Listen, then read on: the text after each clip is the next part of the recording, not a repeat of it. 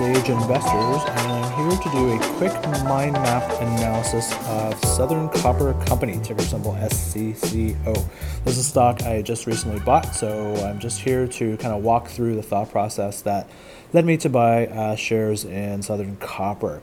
For those of you that are interested, also this video can be heard in podcast form. You can download it through my website, sageinvestors.ca, or through Apple Podcasts. So every time I'm looking at a company or analyzing a company, I like to ask questions. And every stock that I analyze, I ask the same series of questions, the same series of 8 questions. And after I've answered those 8 questions, I usually have a pretty good idea whether I want to kind of buy the stock or not buy it, or even make the decision to sell it if I own it. So what I'm going to walk you through here are the 8 questions that I answered when I was trying to figure out whether I wanted to buy shares in Southern Copper. So the first question I always ask is, what does the company do? What are they all about? What products do they sell? What's unique about them? What's their value proposition? So when I looked at Southern Copper, it's pretty easy to figure out. They're essentially a copper. They mine and produce copper they also mine and produce other types of metals like silver, and zinc, but it's pretty much copper is their main go-to. And one of the kind of claim to fame for Southern Copper is they have what's known as the largest copper reserves in the world. And they're also, because they've kind of developed the technology to mine this copper quite effectively, and they've been able to mine it at a very low cost. So they're among the lowest cost producers of copper. So that's what they do. They're just a mining company that mines for copper, and they sell it. So the next question that I'll ask is, okay, well, who do they compete with? Are they the only game in town with respect to copper? Are there any other major competitors out there? In the case of Southern Copper, there are a few. There's a few global scale mining companies out there. Some of them are Freeport McMoRan, Vale, BHP, Billiton, and Rio Tinto. So there's some real large players out there, and Southern Copper has been a company that's been managed to more than hold its own against and some of these large global mining companies. And that leads to the next question is, okay, we know what they do, we know what they produce, we know there's a fair bit of competition out there for mining, for materials. Who buys this stuff? Who buys copper? To answer that, there's quite a few areas where copper is very, very important in a lot of what we build and what we use and how we function in our society.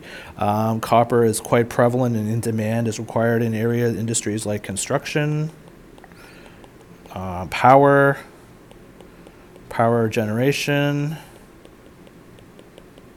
electronics. When you think of vehicles, especially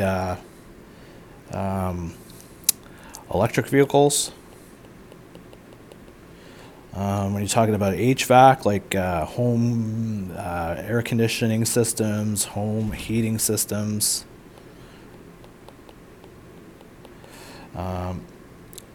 it's everywhere. And just to give you a sense of how much copper plays a role in our daily life, if you just take a typical car will consume about 1.5 kilometers of copper wire, or, and said another way, it takes up about 44 pounds.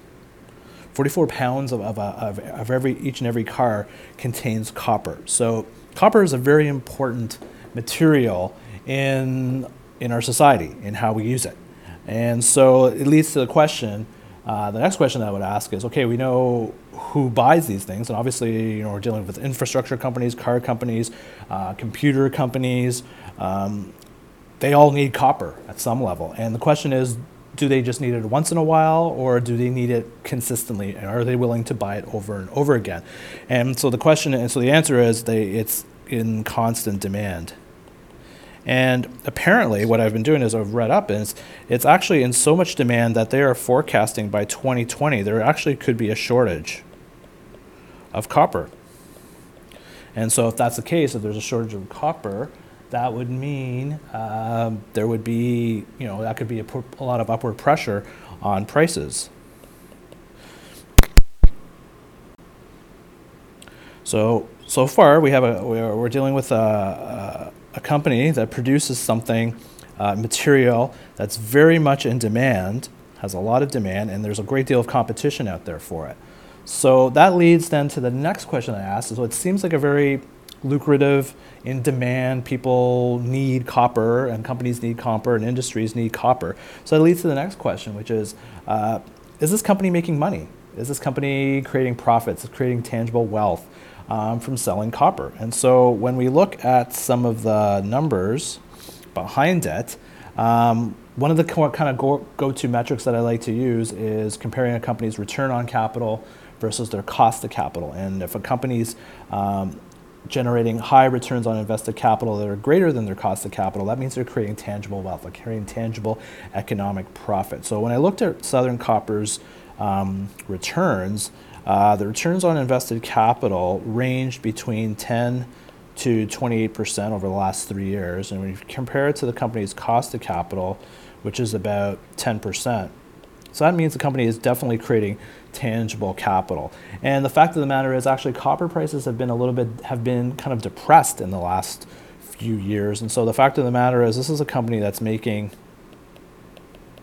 money in a weak market, which is something I like to see as an investor, because if a company can make money in a down market, imagine what they're going to do when the market kind of backs up. And so if they're talking about copper prices going back up in the near future, then this company appears to be pretty set up to really benefit from it. So when you look at the revenue growth, revenues were growing at about 5% in the most recent year. So it seems to be doing all right. It seems to be creating tangible wealth. Again, that's what we want to see as investors. Then the next thing I want to take a look at is the company's financial position. Is the company financially strong? So that will mean taking a look at their balance sheet. So when I look at a company's balance sheet, there's about three core areas I want to focus on. One is their liquidity, their ability to meet their short-term, day-to-day financing obligations. So when you look at their liquidity, the kind of go-to metric I look at is their current ratio, which looks at their company's amount of current assets versus their current liabilities. And so right now, the company has 3 times the current assets versus current liability. Another I want to look at is their leverage. How much debt are they carrying? So in terms of leverage, I look at the company's debt equity ratio. It's at about 1.0, which is pretty high, but for a company like Southern Copper, a lot of the mining companies and a lot of the oil companies, they're very capital intensive. They require lots of capital to sustain the business. And so it's not too surprising to see a company like Southern Copper carrying a higher debt load. And finally, the other area I want to look at is the quality of the company's assets. Does the company carrying a lot of goodwill or intangible assets in it? So when I looked at the company's goodwill and intangibles, it's like very low to minimal. And so, which is, again, these are good things. So high liquidity, high quality of assets, creating tangible wealth, high liquidity, high quality of assets, in-demand, a lot of demand for their product, for their goods. So far these are looking like pretty good positive things that I'm seeing with the company. And that kind of feeds into the next question, because we need to, you know, as much as things look good, we have to think about what could go wrong with this business. So we need to look at the risks associated with it. So when I'm looking at the risks, are there any risks associated with the company going forward? Well, there could be a few. And the nature is potentially for decreased demand. Economies are very cyclical in nature, so we could see some fluctuations in the price of the goods. So it's, the nature of the company's stock tends to be pretty much they're very price sensitive. So if the price of copper were to fall, then the price of that kind of feeds into the stock falling. The other side of it too is a high US dollar. If interest rates keep going up, that will put upward pressure on the US dollar, and that usually tends to have an inverse relationship with commodity prices. And so potentially if the US dollar stays strong, it could depress copper prices. Finally, as I said, one of the big purchasers or consumers of copper, and I didn't write it down here, is China. So ultimately, if the Chinese economy is to slow down, like many people are saying they are, that could put a deep downward pressure on copper prices, and again, ultimately could feed into a negative, lower returns for a company like Southern Copper. So what the trigger is, and so ultimately what we need to do is to mitigate these risks. It's really all about kind of watching where U.S. interest rates going. And so right now, recently, the Federal Reserve kind of hinted that it's going to stop increasing interest rates. And so if that's the case, we could see a falling U.S. dollar, which then could increase copper prices. And so that's kind of the dynamic that right now is in play, and that's kind of, in a way, what kind of drew me to the stock, was this potential for copper prices to rebound, because the copper prices have been kind of depressed over the last couple of years. So there are risks associated with it, and you kind of have to be aware with them as you're playing it out. So is the stock cheap? And that's ultimately what it comes down to. It seems like it's a great company, and it's a best of breed copper producing company. But at the end of the day, is the stock cheap? And so the stock is, for the most while has been trading in the 50s, and it's now trading in the low 30s, and that's really what piqued my interest in it.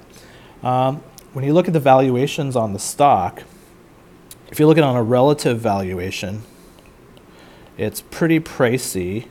When you look at it multiples, it's trading at 17 times forward earnings. And the industry average is around 9 times. If you're looking at it from a discounted cash flow perspective, the stock seems to be valued in a range between $40 and $51. And so if you were looking at that perspective, it looks cheap, given the stock is trading right now in the 30s. So when you put all these elements together, it's the best of breed copper producer. It's making money it's demonstrated it can make money in a depressed market. It's producing a good and a material that is very much in demand and appears to be in a growing demand, because they expect demand for this product for copper to be actually increasing. It's making money. It's in a financially strong position. It seems to be operating in an environment which may be more conducive for copper prices to go up. The fact that the stock is selling at a discount, when I put all these elements together, that led me to decide, this might be a really good time to buy the stock. And so ultimately it led to my decision to buy the stock. So I decided to come in and build up a small position, and if prices were to fall a little bit more, I'd be happy to buy some more stock in the future. So that's my mind map analysis of my decision to buy Southern Copper Company. If you're interested in other videos and podcasts and blog posts that I do on various companies and all things investing, you can jump on my website, sageinvestors.ca, and drop me a line if you're interested in any of my coaching programs and investing courses that I do teach. So thank you very much for listening in, watching in. My name is Amon Reina of Sage Investors. Take care. Bye-bye.